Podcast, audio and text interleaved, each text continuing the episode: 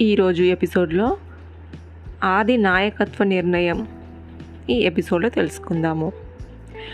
అందరి మనసుల్లో యుద్ధ వాతావరణం గూడు కట్టింది అందరి ఆలోచనలు ఆ దిక్కుకే మల్లుతున్నాయి నకుల సహదేవుల మాటలు విని సవ్యసాచి అగ్రజుని వైపు తిరిగి అగ్నికుండలోంచి ఆవిర్భవించిన దృష్ట తమ్ముడైనాడు.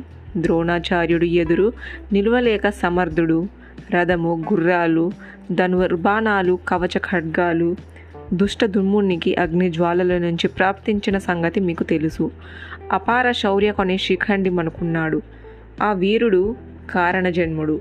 మన బలగాలకు ఆది నాయకత్వము వహించగల సమర్థుడు. వీరిద్దరిలో ఏ ఒక్కరైనా చాలు. మన సేనా వాహినిలో కౌరవులను సమూలంగా నిర్మలించడానికి అన్నాడు.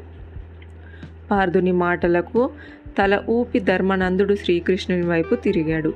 మహాత్మా అన్నీ తెలిసిన వాడవు. సైనాధిపత్యం విషయంలో మీ ఆంతర్యం సెలవివ్వండి అన్నాడు.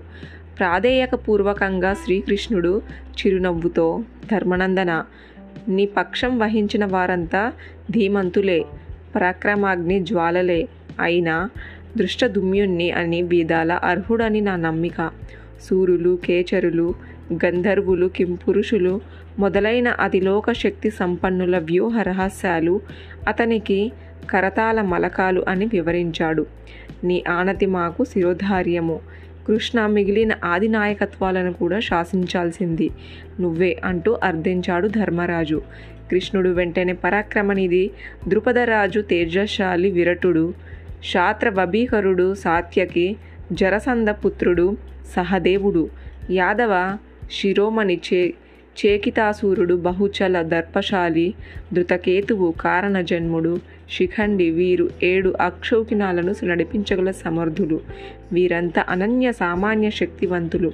వీరి వల్ల విజయశ్రీ మిమ్మల్ని వరించగలదు.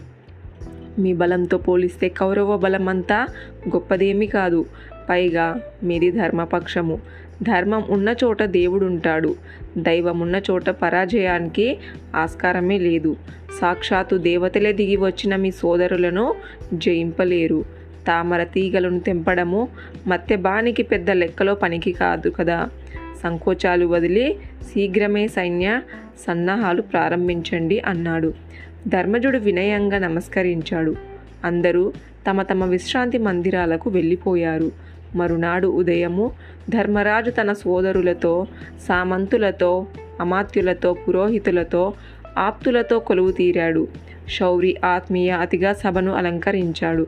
ధర్మజుడు సభాముఖంగా యుద్ధ నిర్ణయము ప్రకటించాడు. జరిగిన ఘటన ఘటనలన్నీ వివరించాడు. రాయభారాలు విఫలమైన వైన్యాలు వివరించాడు. కృష్ణుడు సూచించిన మహిపతులను తాము స్వీకరించాల్సిందిగా బాధ్యతలను విశదీకరించి వారి ఆమోదం పొందారు. అనంతరం ఒక్కొక్క ఔక్షహిని ఒక్కొక్కరికి శాస్త్రోత్తంగా అప్పగించి అధిపతులుగా అభిషిక్తం చేశారు. వాహినిపతులతో మృదు మధురంగా ఆధారంగా మాట్లాడి అభినందనలతో ముంచెత్తాడు ధర్మరాజు. తమ బలగాలను ఉపప్లావ్య పొలి మేర నుంచి కురుక్షేత్రం వైపు నడిపించమని ఆదేశించారు. అంతలోనే అర్జునుని ఉద్దేశించి పార్థ వీరందరినీ నువ్వు కంటికి రెప్పలా కాపాడుకోవాలి. వారికి అవసరపడే సాధన సామాగ్రి సకాలంలో అందించే బాధ్యత నీదే. వారికి కావలసిన సూచనలన్నీ వారి సలహాలను సాధారణంగా విని స్వీకరిస్తూ సాధనకర్తగా వ్యవహరించు. హితుడు సన్నిహితుడు శ్రీకృష్ణుడు మన వెంట ఉంటాడు. హితాలు చెబుతూ శుభ పరంపరలు మనకు అందించగలడు అన్నాడు యుధిష్ఠిరుడు. శౌరి మందహాసంతో తమ ఆమోదం తెలిపాడు. ఆ ఘట్టం పూర్తి కాగానే అభిషిక్తులైన సేనాధిపతులకు గౌరవ లాంఛనాలు అందించాడు ధర్మరాజు. వెలలేని కానుకలతో మహిపతులను సన్మాదించాడు దళాధిపతులు బహుకృతులు అందించాడు. ఒక ఉత్సవ వాతావరణము నెలకొంది. దండు కదలడానికి సంకేతంగా ప్రయాణ భేరి మోగింది. భూమి ఆకాశం ప్రతిధ్వనించింది. ఆ భీకర నాదానికి భూమి బీటలు వారుతుందే అని మనిపించింది. భూమి కుమ్మరి సారెవల గిరగిరా తిరిగినట్టయింది. భీతితో పర్వత సమూహం గజగజలాడింది. ఆకాశం గాలికి విచ్చుకున్న తెరచాపల బూరటిల్లింది. సమస్త భూతగణము ఆ మహాఘోషకి కేవలం ఒక చిత్తరువు వలె నిశ్చితిష్టమైనది సర్వత్ర చైతన్యము అలుముకుంది.